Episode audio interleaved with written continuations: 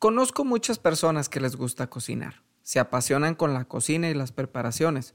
Cuando tienen una receta la siguen paso a paso y son minuciosos al momento de mezclar los ingredientes. Cada receta tiene su toque especial para llegar a los sabores indicados. ¿Qué te parece si te digo que cada sueño en tu vida se cocina de la misma manera y hay principios en la Biblia que te ayudan a cumplirlos? No tienen que ver con la edad, tienen que ver con los principios. Conozco personas que ya pasaron muchos años y apenas están descubriendo algunos principios y están cumpliendo sueños. Yo soy el pastor Carlos López, acompáñame a cocinar sueños esta semana.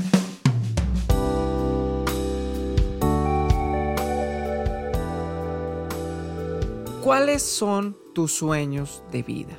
No hablo de las cosas comunes y triviales, tus metas de vida, sueños que están en tu corazón que un día vas a lograr establecer una familia, terminar una carrera universitaria, hacer un posgrado, levantar una empresa, entrar en posiciones de gobierno, no lo sé. ¿Cuáles son tus sueños?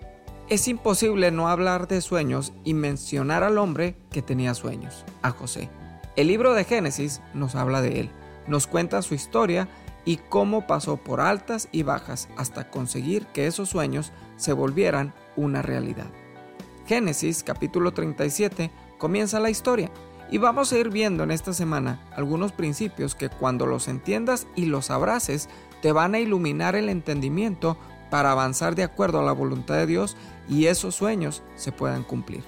No voy a leer toda la historia, pero me gustaría que tú pudieras leerlo para que entiendas el contexto completo de lo que estoy hablando. Es Génesis del capítulo 37 hasta el capítulo 50. Vamos, si los puedes leer, no son tantos.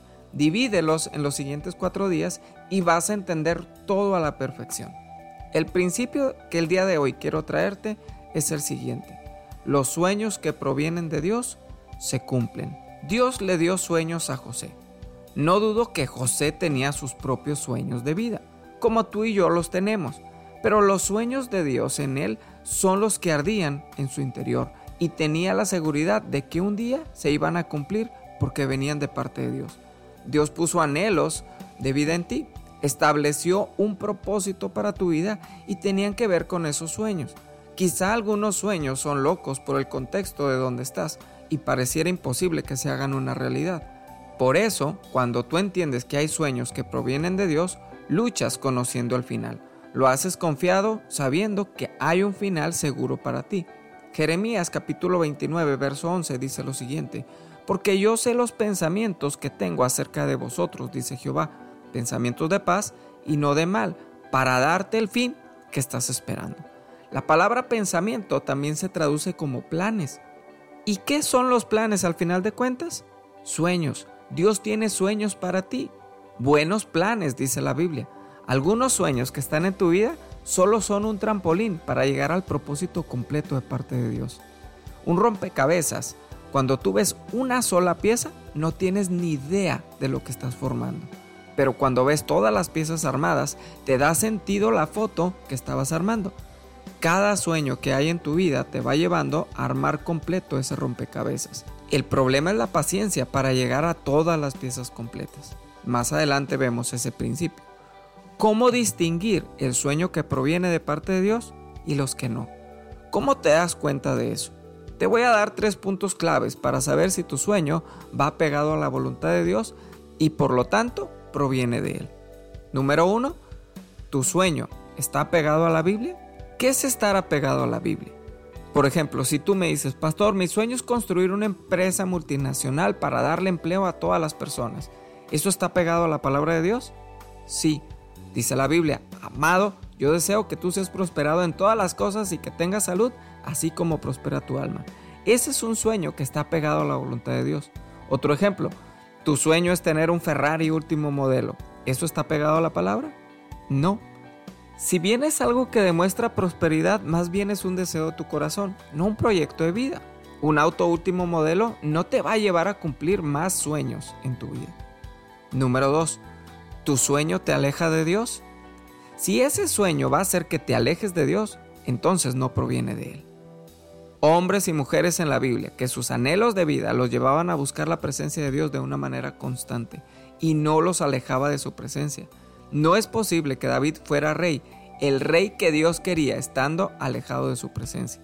No es posible que Moisés gobernara un pueblo completo en medio de un desierto sin la presencia de Dios. El sueño tiene que acercarte a Dios. Cuando el sueño te aleja de su presencia, entonces no proviene de Él. Volvemos al ejemplo anterior. Sueñas con tener una compañía multinacional, pero eso te va a alejar de Dios, entonces es porque no proviene de Él. Primero tienes que alinear tu corazón al de Él para poder hacerlo. Número 3. ¿Tu sueño pasa por encima de otros? Esto es muy obvio. Permíteme compartir uno de mis sueños contigo. Anhelo que tengamos una casa propia como tabernáculo de fe. Es un sueño que Dios puso en mi corazón cuando tomamos el pastorado y sé que Dios lo va a cumplir. Pero este sueño no puede pasar por encima de otros. Es decir, yo no voy a participar de asuntos que transgredan la integridad física, mental, emocional, espiritual de otras personas para lograrlo. Así no es el propósito de Dios para los sueños. En los sueños de José nunca pasó por encima de nadie, aún siendo inocente de muchas cosas que lo culpaban por cumplir sus sueños. Esperó en el tiempo y actuó en fe. Creo que hay más puntos claves que puedes encontrar para saber si un sueño proviene o no de Dios. Pero quiero dejar estos tres y analiza lo que hay en tu corazón. El principio es que los sueños provienen de Dios. ¿Los tuyos son de Dios o vienen de los deseos de tu corazón? Acuérdate, los que vienen de parte de Dios son acumulativos, te llevan a un propósito más grande. Los que son tuyos, los anhelos de tu corazón, solo son por un momento, por una temporada. Vamos a orar y a decirle a Dios que nos revele los sueños que provienen de Él. Padre, gracias te doy por cada persona que me está escuchando el día de hoy. Hoy estamos iniciando un nuevo devocional, Espíritu Santo, y se llama Cocinando los Sueños. Padre, yo te pido que tú nos ayudes a encontrar los sueños que tú has puesto en el corazón de cada uno de nosotros.